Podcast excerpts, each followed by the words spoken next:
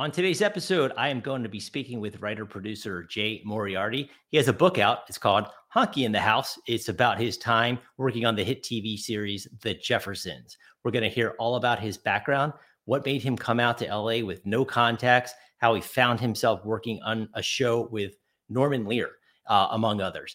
All about his entire journey. I think if you're a writer, you're a budding writer, you're someone that's just a fan of television. This is a great story. I can't wait to share it with you. And here we are with Jay Moriarty.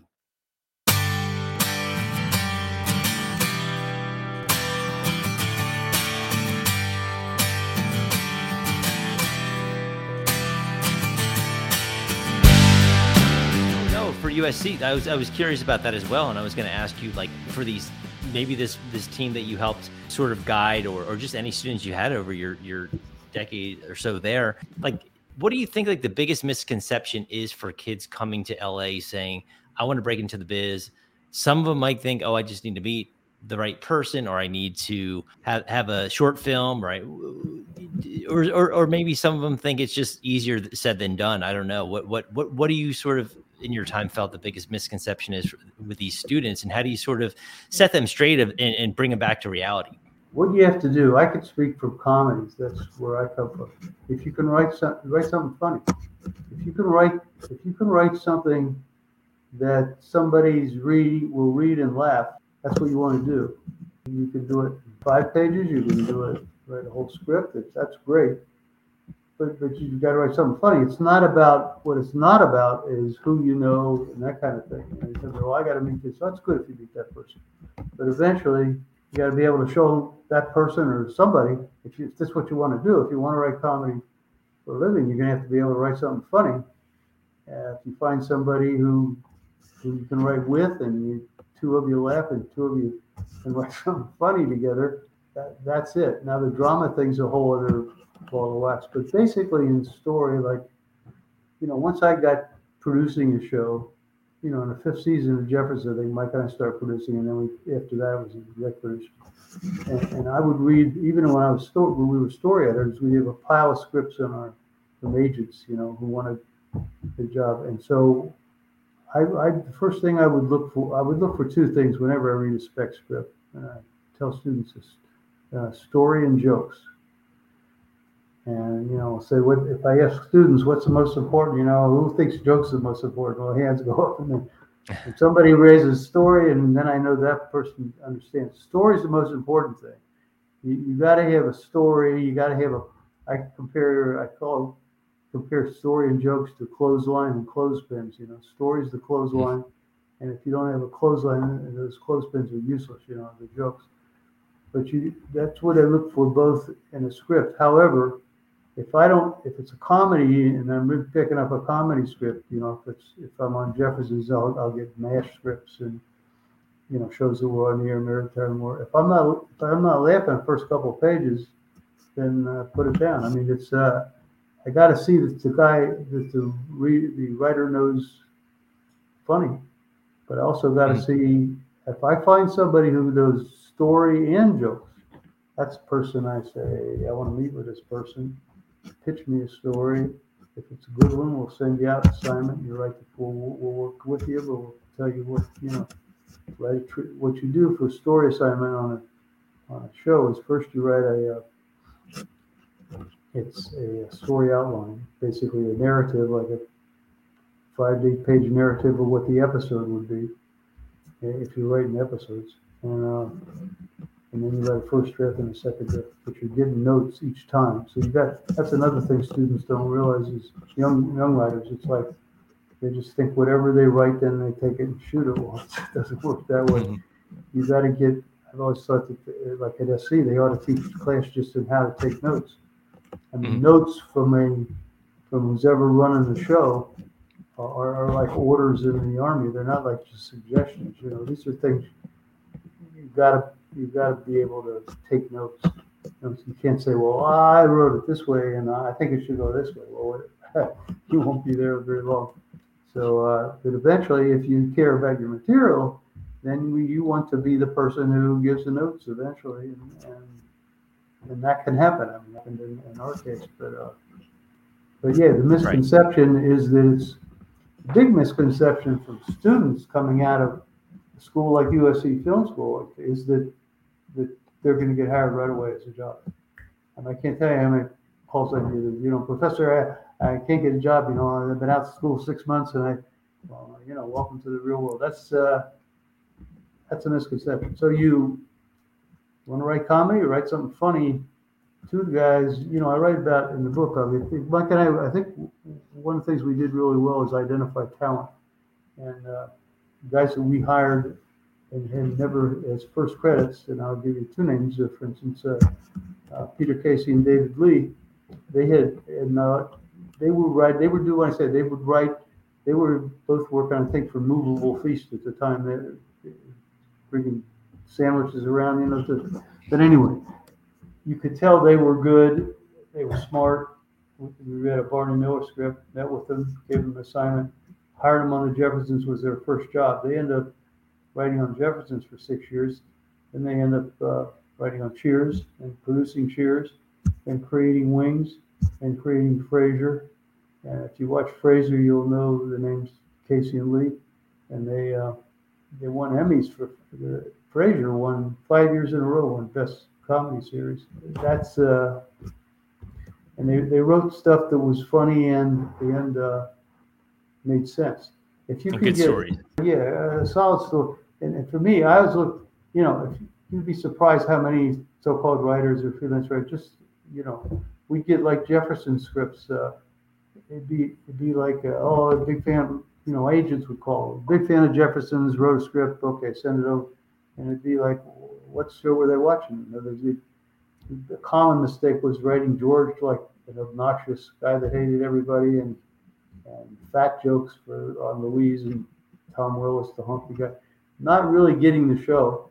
But one thing, one thing advice you can give to writers is don't when you write a spec script, don't send it to the show that it is. Send it to, you know, if I'm writing the Jeffersons, don't send me Jefferson script because I'll be overly critical because I know the show too well. But send me a MASH script, send me a Barney Miller, send me, you know, whatever the shows are today.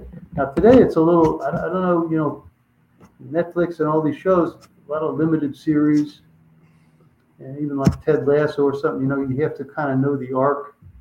You know, in, in the era that I was talking about with Norman Lear, you pretty much are writing separate stories, which is great in syndication because you can just mix them up all you want.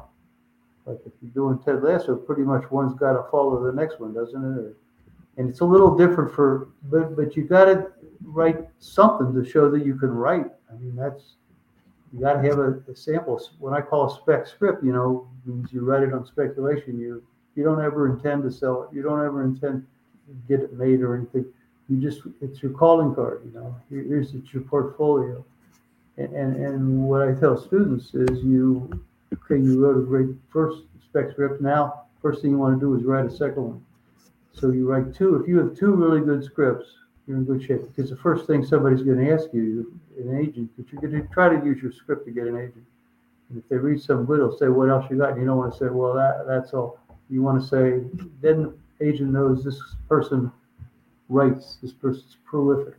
Yeah, two spec scripts. They want to they want to do this. You know, it's not just something they want to write and say, "Hey, hey," like like singing. You know, maybe I if I sing this song, it'll be a hit and I'll make a million dollars. What other songs you sing? Well, that's all you know, I just like singing that song right now. Exactly.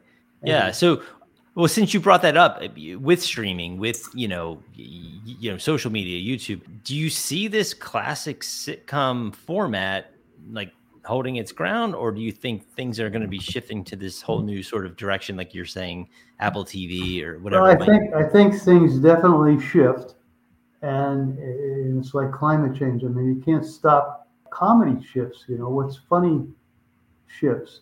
But I think there will always be comedy. So the, the, the trick is just like, you know, I don't know if you saw Barbie or I just saw Barbie recently. So different things are funny to different generations, even, you know, different things are funny to different, like you watch British comedy, you know, not, not everybody understands Monty Python or it's just different. But, but, but it's good. If, you know, whatever makes people laugh, I think it'll be a little different. Like what Norman did was do the shows in front of a live audience. And that's basically what Lucy did. And that to me is the favorite way of doing comedy. I, I really get spoiled doing in front of a live audience because to me, doing a, a, single camera show is not something I want to even do. It, it's so nice to be able to write and know that you're going to be able to test your material in front of a live audience. And when you hear them laughing, that's, you know, I think you had asked at one point about the rush of, of or what are some great stories behind the scenes. You know, behind the scenes, it's all work. You're working hard. Whether you're an actor, you're a writer, you're focused on what the play is that you're doing this week and, and, and you know, portraying your character or writing the, the script. But the rush, the two rushes really that come. One is the table read. So once the script's written, and then the actors have no idea, they show up for a cold reading, and that they play their characters. So now you hear the script in the mouths of the characters, and everybody's usually, especially on our show, the Jeffersons, uh, everybody was just pulling for everybody, and, and we had good material and a good actress, and and it'd be fun. It'd be, everybody's laughing. Everybody's the table read was great, and then the tape night. Uh, tape night is that's that's the rush because people are laughing. That's what you're writing. Single camera, you don't hear people. You know, you're shooting that. And there's no audience, and and they're shooting these two scenes out of sequence one day, and some some uh, second AD's off shooting that, and it's like I personally I just spoil because uh, like even when I was teaching at SC, well, we did show in front of a live audience, so they get to see, you know, and you can see what doesn't work. See, that's why when we did Norman Lear shows, you did a show at five and the same show at eight, so you did two shows. If something doesn't work, doesn't get a laugh that you thought would in the first show, you can re, you can you know change the joke for the eight o'clock show. So, and then you cut the two together, and that's your show that's going to air. But that was always okay. Uh, that was always the good stuff. I mean, the good times. So, so it kind of sounds like almost like musical in a way where you'd have a band that, you know, comes up with this song, they rehearse it, they all get together in a room, play it, and then they get to go and test that in front of the audience and get that reaction. And then they get right. to play it again the next night and feed off of or hear it on okay. radio and see if people go buy it or something. yeah, exactly. So you have that sort of yours was like sort of an instant gratification. But I, I get what you're saying. It makes sense when you are shooting eh, chronological versus these like you said you know this day you're doing this scene and it, it yeah well it, it's like a play a play is what we did. Norman norman would literally call it a play. He would talk about the play was in there and it was a play. Because we can think about a person wrote four four off broadway plays or something I, nobody really saw but there wrote these four. Well that's great. I mean i've written 400 plays. I mean mm-hmm. you write these plays we did 20 in those days you did 24 shows a season but uh yeah, no, it, it'll play like you say. You, you show it in sequence, and we would mask off if there was like a doctor scene coming up, and the audience arrives. Well, we masked that so they couldn't, you know, see what was behind it until the time in the story when it came that you had to show of going to the doctor, and you know, we never introduced the the day players before the show. We introduced the regular cast, but we didn't show them. Like in a show, we had Billy Dee Williams who was a, a guest on the show. We don't show them at the beginning. You show, you introduce. So we treat it like a play like that. The, the audience learns as you go along what's what's going to happen. That was like interesting. Billy Dee Williams. With Billy Dee Williams was in, and so we had a running gag on the show where Florence was crazy about Billy Dee Williams. She was the love interest. You know, he was a real matinee idol then. And, and I remember saying, why don't we get Billy Dee on the on the show? You know, and and everybody said he can't. He's not going to do the show. Anyway, long story short, once we got producing, then I put my producing hat on. I said, let's see if we can get Billy Dee we got him, but I always remember uh, you talk about you know what, what goes on in the set. Basically, I love to just sit in the audience and watch the show. There's a booth. My partner would be usually be in the booth, and I I just like to watch the people laugh. And I, if I had a thought or something, I could run in the booth and tell them. But with Billy Dee, I happened to be backstage with him when he was getting ready to go on. You know, and he would he would call like my partner and I by our last names, Milligan or Moriarty. He turns to me and he says, Moriarty, uh, I'm nervous. And I said, What do you mean you're nervous? He says, uh, hey, You're a movie star. And he says, uh, But I never played my, uh, never played myself before. Who is this guy? And and it's interesting from an acting point of view. You know, actors never played, they they kind of know, even though I, you know, so all of a sudden he's cue and he's there at the door, and of course, as soon as he stuck his head in the door, you know, he knew who he was, and the the audience reminded him who he was, and uh, and the show ended up going great. It was where he's actually from Harlem too, which worked perfectly. So it was a story where George needs a uh, a special guest at the boys club thing, and, and Billy's in town. He sees, so he thinks he can get Billy Dee to, but then he then he can't get a hold of him. It looks like he's not going to get him, so he talks to Ralph, the doorman, about getting a uh, getting a lookalike, you know. And then Florence hears that he's trying to get a lookalike from Ralph. So she thinks he's getting, and when real Billy Dee shows up, she thinks that Billy Dee's a lookalike and she's making fun of him and everything.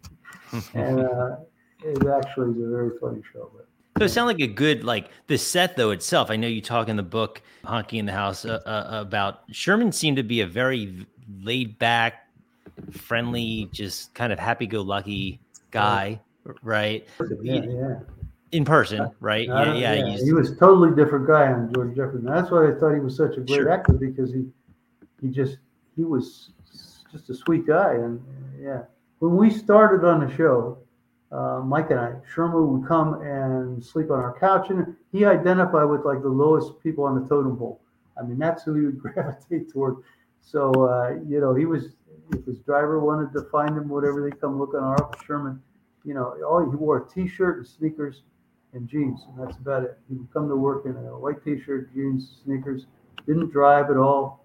He's from you know back east, so they had yeah. a driver for him. But he was. Uh, and another thing I mentioned in the book, you know, uh, when I first met Sherman, one of the first shows we had, we break between shows. You know, you five o'clock, eight o'clock, you have dinner between. Sherman would first make a plate of food and take it down to the security guard. I mean, you know, that, like, how do you cool. not like a guy like that? You know, was, uh, he just was identified, like I say, with the lowest people on the totem pole. You know, and it was it's always interesting Sherman. And then we went to Hawaii. That was interesting. We Sherman's just such an innocent guy. We put one of the uh, stage managers said, "Your job is just to stay with Sherman, know where Sherman is at all times," which turned out to be one of our best decisions. You know, this guy just hung with Sherman, buddy. You know, where's Sherman? Where's Sherman? And then we called, go, we're, ah, we're up in the mountains there. He, he you know, met some locals and uh, they wanted to show Sherman this farm up there. And so I'm up here now, you know, and said, well, we're going to need you to shoot here. So stuff like that. But, uh, and that's in the that's book. Too, so. In fact, talking about Very Sherman, when Sherman, Mike and I, Sherman, on the day he coming in on a plane, so Mike and I said, let's, we're going to go to the airport and meet Sherman. And Sherman, we was there, and hey, Sherman, how you doing? Let's go get your luggage. And he says, "What luggage?" So what? You didn't bring his luggage? just white shirt, t-shirt, and I mean, in his jeans, and and and well, you didn't bring a toothbrush. He didn't bring anything. So he was like a, a ward of the court. You know, fortunately, our wardrobe person was there, and that was Sherman. Wow. Yeah, he so, seemed like a uh, very cool guy. Yeah, he was. Uh, he, he was a wonderful guy to, to work for. Never complained about anything, and just really, uh, you know, was always. And, and Isabel was terrific too. I mean, Isabel was really the the grounded part of the show. I mean, the stories and everything. If you didn't have Louise Jefferson, you really be tough to do stories. But uh, you know, because we could, she grounded the whole show. We called her the Queen, and she Sherman was Sherman. You know, we introduced her last as a star. Sherman was a very humble guy, very generous actor, and you know, I can't say enough good things. And I've learned since then that we were spoiled with such a great cast and such a you know, because I've worked on shows where it's not all that that easy, uh, you know, with the actors and always embracing the material and trying to make things work. And uh, but uh, yeah, it's uh, they were they were great. You know, the show that we worked on 40 years ago in the 70s and 80s is now running on Antenna TV, and you can see these shows during the pandemic. The book, you know, I uh, one of the actors who played Marcus on the show is still around, and he does a a commercial for the book when we run it on on antenna TV, and all these fans still live. You know, especially during the pandemic, I think that people wanted to watch something that made them forget the pandemic and you know that they laughed at it all. But it's interesting to see though that you uh, you can still turn on television and watch the Jeffersons, and they're doing that kind of with all these old shows now because they need material. You know, there's so many channels now. Yeah, yeah. There's but, um, content is everywhere. But you have the best thing. You, I mean, the focus. You ask a question that I don't. I'd love to hear an answer to. Where is comedy going, and and, and is it changing, and what is it? Uh, you know, it's it's like the Barbie. I don't know what Barbie is a big, huge hit. You know. And is Barbie?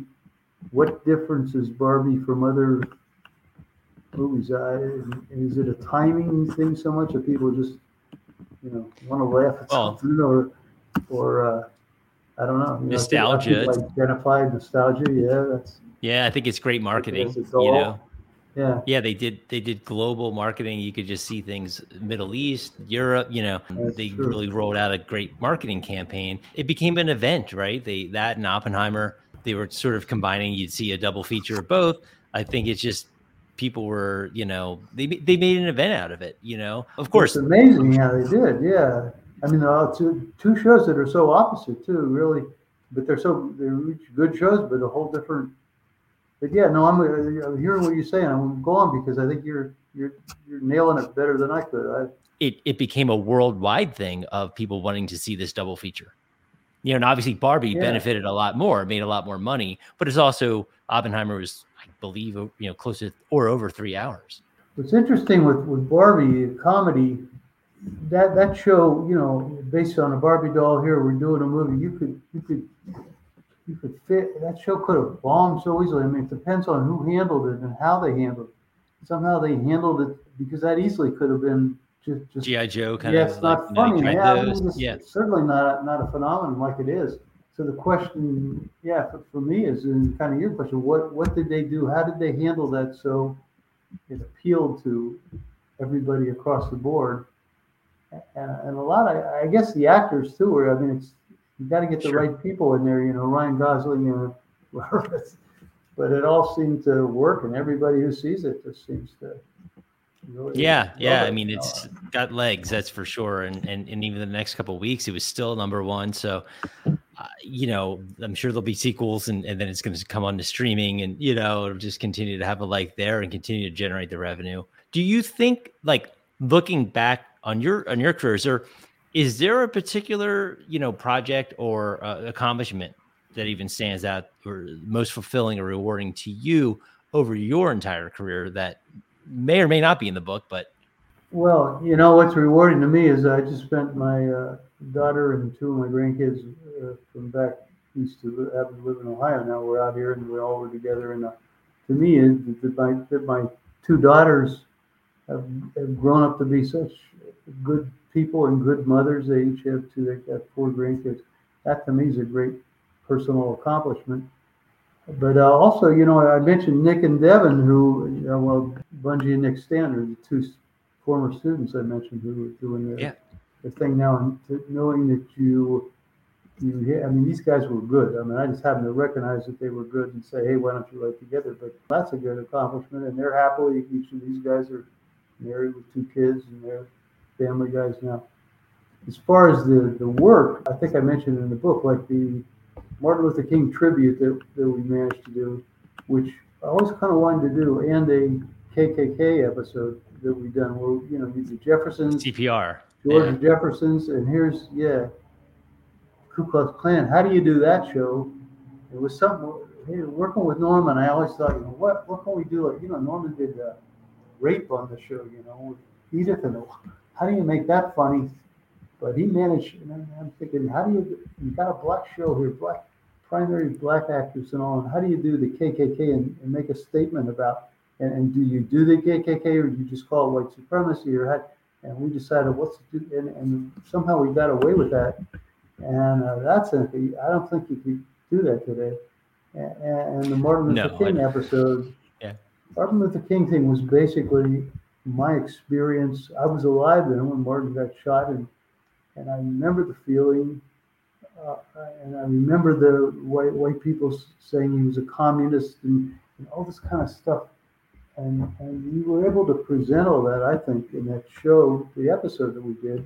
And, and yeah, I, I think those are both great shows. You know, I don't know what awards they ever won or were nominated for, but I think I mentioned quote Mark Twain in the, in the book that uh, Mark Twain said it's better to uh, deserve an award and not get it than to get an award and not deserve. it. So I always figured, you know, I think that those shows, and not just because of because of me or my partner, but the actors, the director, everybody pulled together to make that show work. You know, and the actors could could be funny one minute and and bring tears in their eyes and put tears in your eyes at the same time. That's what always was fascinating to me about All in the Family. I don't know how much you, you, you know you were too young probably to remember when that really it was a disclaimer at the beginning. You know, it's like you mm. know, get your kids out of the room if you're going to yeah, watch warning. this or something.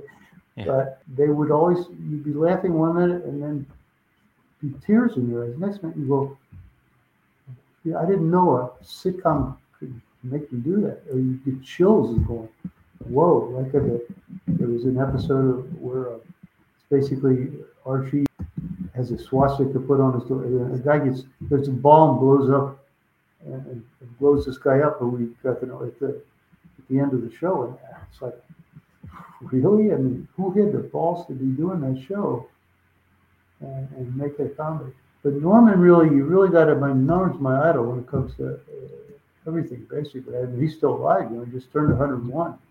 Yeah, it's crazy. And he's still bright. He's still sharp. You know, Him down. Still has an office at Sony Pictures. He's they got the Norman Lear building there. When you look at his history and how he made that show happen, and All in the Family, you know there were there were three pilots done, and uh, before that show finally got you know, every network turned to did one ABC. They did one finally, and, and he, you know, giving some props to actors. Norman uh, initially he, offered that role to uh, Mickey Rooney. You know Mickey Rooney oh, the yeah. old days. Yeah. so Mickey, Mickey read the script. Norman will tell you, and uh, he, he talks to, about himself in the first. He calls talks about himself in the third person. You know, said that. Norm, uh, Mick can't say this stuff. You know, so he mm. said to Mick, Mick can't say. And Norman's like, you know, he wasn't going to change anything. For he knew what he wanted to do. I mean, this was his dad. He was kind of basing this on. He knew how white people, everybody had a crazy uncle or a neighbor or whatever, and he, was going to do a show about. But when Carroll O'Connor, as I understand, when Carroll O'Connor, Carroll to read the show and all that, Carroll had his own notes and thoughts. And Norman said, Carroll, you, you got to commit to the material if you're going to do the show or not. So he really stuck with that thing. And uh, yeah, it's amazing, really. When you look back, and if you know Phil Rosenthal, who created Everybody Loves Raymond, Phil said describes TV as the before Norman and after Norman, BN and AN. Yeah. And, and that changed television. It really was. There's a coffee table book out now. It's called uh, All in the Family, the, the show that changed television. And they take like uh, 40 or 50 of the best shows. One of them being the Draft Dodger show where they, they interviewed Mike and I for it. But it is the show that changed television, I think. I don't know. Maybe I'm, I'm kind of curious on your take on t- the TV that you know and like what your favorite show is or, or for TV you know, watching or what your kids watch for TV. Yeah, I mean, I think for us, yeah, it's a lot of streaming now. You know, with all the the different platforms that go on with the you know Amazon and Netflix and Apple TV and Paramount Plus and Peacock and you know so I think though there there's not really like I remember in high school college there'd be like must see TV where all these shows would be locked in a row you know and Seinfeld would be like maybe the anchor or Friends or whatever was going on in, in that sort of time and you sort of just watched like four shows in a row. You know probably Frasier was part of, uh, at some time and you know prior to that Cheers and, and, and certain series like that. But that to me was what my memories were the most of comedy is watching like just a few in a row and you know you wanted to tune in to see them all because they they seemed to block them together especially i felt like it was like thursday nights on nbc always had this really like strong lineup that people would just you know obviously seinfeld would get so many viewers and then when it sort of became like okay now you have kids you're watching you know a lot younger stuff, but you do see writers come nowadays and they'll throw in adult things into children's shows in the sense of jokes that the parents can appreciate as well. Or like a show like Modern Family that we watched, right? That was on, I think, 11 years, you know, and that can, that's kind of like blurring that line edgy versus maybe some people find it controversial, some of the things they say, but it's more modern, you know, no, no pun intended, but more modern day where audiences are sort of you know could they make it in 2023 i don't know. Some of the jokes they said a decade ago but it's contemporary enough to where they still hold up if that makes sense. Yeah yeah. Modern family i think was a brilliant show. That was single camera show that definitely uh, was well written, well put together. Yeah, well acted, well put together. I mean, yeah, the single family, but there's a lot of camera movement in it. You know, it's not afraid to pan, it's not afraid to zoom in and out on things. And I think it creates sort of like movement to the show to kind of take away from it being just a single camera. That's a great point. I mean, I'm used to the three camera setup myself. And when I went to college, it was the same thing when we would do, you know, TV or film, whether broadcasting, you would certainly set up those three camera, you know, camera one, camera two, and it just kind of just moves the pace. But I think those single families, if they can kind of the DP or whoever the camera operator can sort of bring some life to the scene by you know by moving that camera around it does sort of at, at least for me push it along and make it a little more um, sort of upbeat and, and, just visually interesting to watch than just okay like you said mash you know single camera. Okay it's hard yeah, to transfer like, like you said they they were in tune with the times like the uh, the gay couple that gets married and has a kid. Mm-hmm. and they really deal with everything really well and they were able to do the you know like office does with the talking heads and you could you know, where they're doing a documentary at the same time, people are filming it and they could talk. Yeah, it was really, really well done show. Any successful show, it's like catching lightning in a bottle. I mean, you have to get, you have to get good directors, you have to get good actors, you have to get good writers, good children, and, and that's hard to do. It's, uh, not done with every no, that's why you get a, you know over a decade on the air. It's it's that's in itself is is uh, impossible. It seems you yeah, know to most shows. So I mean that's definitely definitely a, a, testament of like you said the writing, the acting, the producing, just all all together. Everyone sort of pulled together, and like I said, they weren't afraid to sort of push those boundaries. Like you said, this couple they're gay, but they have an adopted daughter. And then this couple, and you know, he's much older than she, and you know, right, exactly. a lot going on, right? You know, it just it it worked, and like I said, it hasn't been that long since it's been off the air, but it definitely holds up. I just don't know. Modern Modern Family. It was a perfect perfect name yeah. for it. But you know, mentioned ten. You know, Jefferson's uh, set a record. Of, they were on eleven seasons, and that was the the longest any sitcom had ever run. And I think since then don't know if Mash maybe won an episode more or something. I think uh, you know, we certain then it was Jeffersons became the longest black show running on TV until mm-hmm. Tyler Perry did. Uh, I think Tyler Perry with House of Payne. He did one more episode than the Jefferson, just so we could say it was the longest. Oh no! oh but, no! I didn't know that. That's crazy. Yeah. Well, what what so what what's next for you? Like, are, is there anything that you're you're working on? Or are you just enjoying you know seeing your grandkids and and just enjoying you know life, or uh, do you still have an itch to to? Yeah, well, I'm definitely trying to grow old gracefully, uh, basically, which I feel like it. But uh, yeah, we uh, what I had planned, I think I mentioned to you beginning of September here is going to Maui, but now Maui's uh, which we which kind of a second home for me, and uh, and I my true companion. We've been going there for a while and uh, looking forward because no, but work wise, I just finished a, a seventh seventh draft of a script that I've written. So I'm still I'm not work working. I'm not doing anything hard or that I'm necessarily going to get paid for, but I, I still you know try to keep like well like the book I wrote another book too that's basically a screenplay called Deadeye. It's uh, dedicated to everybody who wanted to be a cowboy. I grew up watching cowboys, you know, like Lone Ranger and Roy Rogers and Gene Autry and all those kind of things. There was a time in the 50s and early 60s when that was all that was on TV. It was all these cowboy shows. Adults watching, Roy Rogers, watched them, Roy Rogers. And every kid, that was, he was a king of the cowboys. He's what I wanted to be. In fact, I have a picture in the book with him and uh, Dale Evans, you know, was if you if you ever if you're interested in cowboy shows, the book this book called Deadeye is basically a screenplay.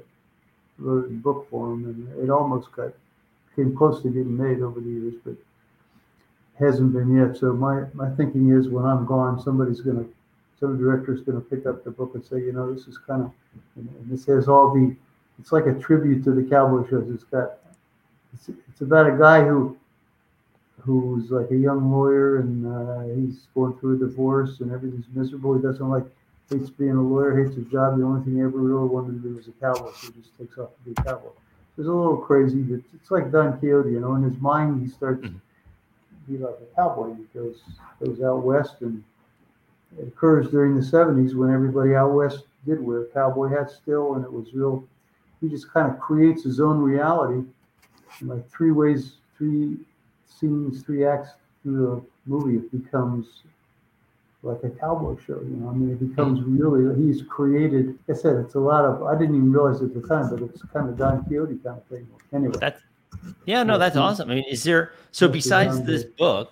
Well, besides your book, right, Honky in the House, is this? I got this on Amazon. What is there any other? Where do you suggest that people listen Well, yeah, Amazon. You can get anything I write on Amazon. You know that today, which is great. In the old days, you had to get stuff on shelves. You know, but now it's everybody buys on Amazon.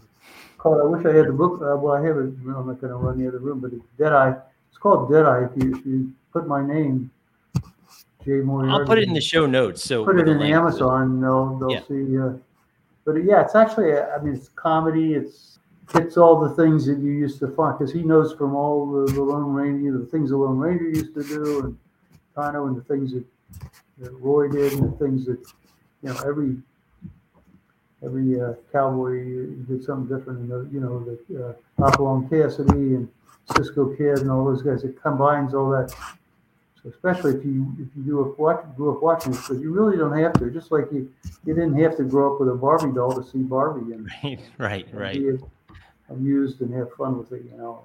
Is there so? Is there a way for people to follow your work, or is it you know just just Google search? Or, well, you know, on Facebook, I I do have, and I and I you know you fall in and out of Facebook. I haven't been doing a lot, but I do have a Jefferson's page and I do have a Deadeye page. So the Deadeye Western thing, uh, in fact, like if I put up a picture of a, of a Roy Rogers lunchbox or something, you'd be surprised at all the hits you get. And people, yeah, I had one like that in my my brother, and, and I remember my mom used to put my Hostess cupcakes in the. You know, I have a, I have a Facebook page, my regular Facebook page. There's also an author page, which is a basic, and then there's a Jefferson's page and a Deadeye page. So the Jeffersons uh, has all about the honky book and stuff, and the Deadeye page has Deadeye and Cowboys, and you know when, when I was a kid growing up, you you don't know from all the stuff, but there was every every kid in the '50s had a picture, male and female, of picture with a cowboy hat on and guns. You know, they always yeah. had the guns. But for Christmas right. or your birthday, that's what you wanted. And I, I had a number of pictures of both girl and boy who in fact, uh, Nancy, my my uh, true companion, she's uh, has her picture with the you know cowboy stuff on. But oh wow, in the fifties, everybody everybody was a you wanted to be a cowboy. You know, mm-hmm. birthday parties, everybody, the kids dressed up like cowboys because the cowboy thing was they were little they were morality plays, you know, and the good guys always won. You know, the good guys wore the white hats and the bad guys, uh, they all had dark clothes on and rode dark horses. The stars would wear the, ride the, you know, golden palominos and those kind of things. But it, it was always a morality. It was like, you don't remember, uh, Davy Crockett was really big in the 50s. Everybody had a coonskin cap. But Davy Crockett, his motto was, be sure you're right, then go ahead, you know. so morality was real simple in those days, you know. You just you got God, you got the flag, you got the country, and you just do. And I think that's what spurred on the '60s to the, the, the baby boomers then who learned from Davy Crockett. Be sure you're right, then go ahead. And they were they were like, you know, there shouldn't be any war. You know, all we're saying is give peace a chance, and that became a big. And then the racial strife was, you know, how come there's uh, there's segregation and trying to we know this is right, even though the law says this, right? You know, that ended up 68 with the uh, Democratic Convention in 68. All this action before you were even born. Yeah. No, it's like it's pretty. It's it's crazy to how how time flies and how much happens. But it's it's like this career you've had. It's been very fascinating to listen to the stories of how you've woven so many of your personal beliefs, attitudes, feelings into writing, which helped people just enjoy these great shows and laugh and feel emotion, which is like you said, something you don't really get from most sitcoms out there. So it's been, you know, an amazing career. I mean, I, I think I I want to read Deadeye. Yeah. that's online. I'll be happy and, to uh, send you a copy if you, if you No. tell me where to send it. Just tell me. No, no, no. I'll go on Amazon, like everyone should, you know. And like uh, Fifteen bucks or something, you know, but. uh, uh, yeah, exactly. Um, yeah, thank you so much for taking the time today to do this podcast. Again, Amazon, look for your book, Honky in the House. That's nice of you to say. You know, I wrote this book because when I came out here, yes, I wish there was something I could read to find out what you know what goes on. How do you how do you get into comedy? How does this business work? How does the Writers Guild work? How did, and I wrote I wrote a book now that I wish I had or the young people today could read and they could see. I just told them what it was from a, a writer's perspective, you know even the guild, which is, you know, when my partner and I started, it was like, well, now we got to pay what initiation. We didn't understand about about the pension and, and health. You know, it was like right, right, right. uh, and picketing. You know, we went through all the strikes, which are happening right now. You see the, the writers and the actors Sure. striking. But anyway, what I strive to do is by telling my story is to tell other people how it works and how, how they can do the same kind of thing if you stick with it. It's with it's it's about perseverance, you know. I mean, it's about really sticking with something you want to do, and then it almost surprises me when I look back. My book's basically what happened to me in my twenties, and I, I look back and I don't know how this kid. To me, it's like somebody else, you know. And I, like third person, how did this guy do this stuff? And how was he so sure that he was going to end up, you know, not on the streets or something? Uh, I think I mentioned in the book early on that if I ever got in my life where I could afford enough money to hire somebody to cut my grass so I didn't have to cut my own grass and have access to a swimming pool, I'd be a happy guy. And that's what I have today. I have we have a great gardener and we got a swimming pool in the back, plus a jacuzzi. So I'm a happy guy. And, And and I really grandkids. enjoyed talking to you, and I hope to see uh, see more of you around. Yeah, we'll do this again. Personal friend. Yeah, maybe talk about the next book. Maybe if you have time to come back, we could we could talk about your next book and and Yeah. see how, how how everything's going. Check in in uh, in a little while and and That Have some fun. ter- that would be terrific.